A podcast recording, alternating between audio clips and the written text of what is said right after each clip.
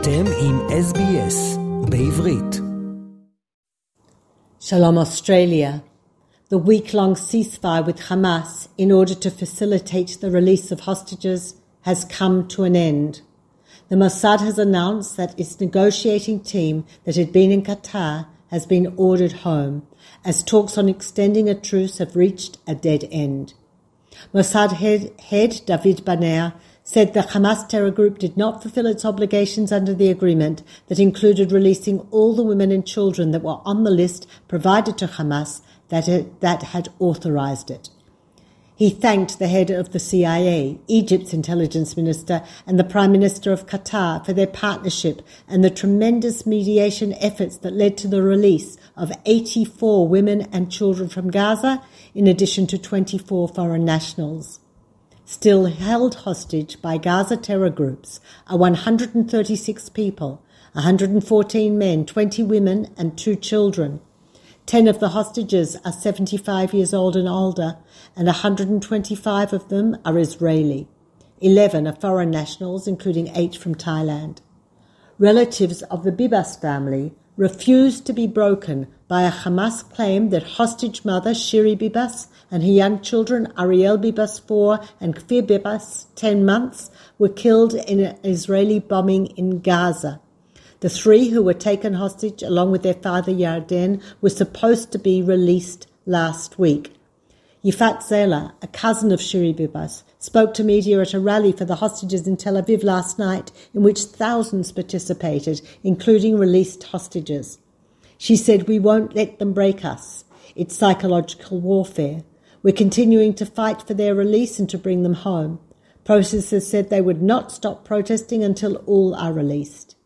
There was a parallel rally in Jerusalem. Ron Binyamin, 53 from Rehovot, was on a bicycle ride with friends near Kibbutz Be'eri when the Hamas assault started on October 7th. He tried to return home but lost contact with his family. His car was later found riddled with bullets. The family has now been officially informed that he was taken hostage to Gaza. His brother said, It's funny that I'm happy to hear he's a hostage. The army had previously told the family to prepare for the possibility that his fate may never be known. Several people remain unaccounted for after the Hamas assault, with no evidence of them being taken hostages, but hostage and no remains found. Some bodies from the massacre have been almost impossible to identify due to the damage suffered. The IDF said Colonel Asaf Hamami, 41, the commander of Gaza Division's Southern Brigade, missing 6 October 7th, was killed that day, and his remains are being held by Hamas in Gaza. He has been recognized as a fallen soldier held by a terror group. In recent days, the IDF has been confirming the deaths of several hostages held by Hamas due to new intelligence and findings obtained by troops. Defence Minister Yoav Gallant said last night that the military has returned to fighting in full force after Hamas violated the ceasefire agreement.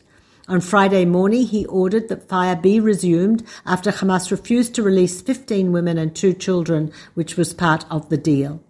He told a press conference, We're continuing exactly where we left off. The ground operation is still focused on the northern part of the strip. Troops of the 7007th Reserve Battalion located dozens of rockets, mortars, and other explosives hidden under boxes with UNRWA markings in a residential home, along with other weaponry belonging to Hamas. Troops of the 414th Combat Intelligence, Collect, uh, Intelligence found grenades, weapon parts, and other military equipment inside a child's bedroom. The IDF has carried out airstrikes against over 400 targets across the Gaza Strip since Hamas violated the truce and fighting resumed. Troops on the ground in northern Gaza directed airstrikes on a number of targets, including on a mosque that was used by Palestinian Islamic Jihad as operational headquarters. Over 50 targets were in the Khan Yunis area in the southern part of the enclave.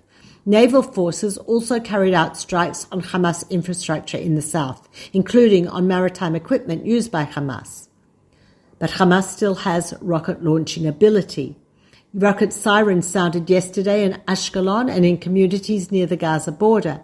A heavy rocket barrage was fired at southern and central Israel. Warning sirens were sounded in Ashdod and surrounding communities and were also sounded in Rehovot, Gan Shlomo, and Kfar Bilu.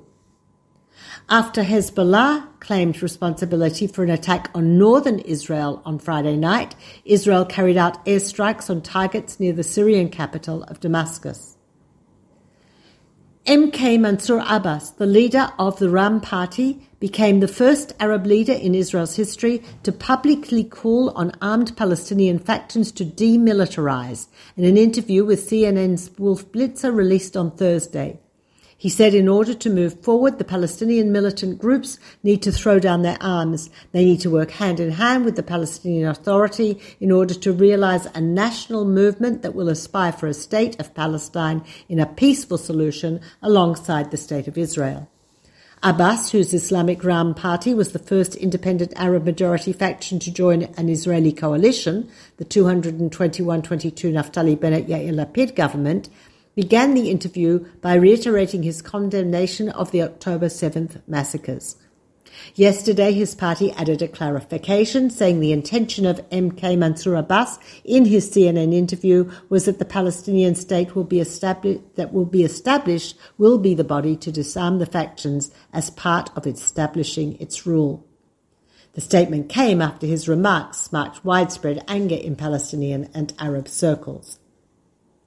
After eight weeks, UN Women, UN Women has broken its silence on allegations of sex crimes carried out by Hamas terrorists on October the 7th.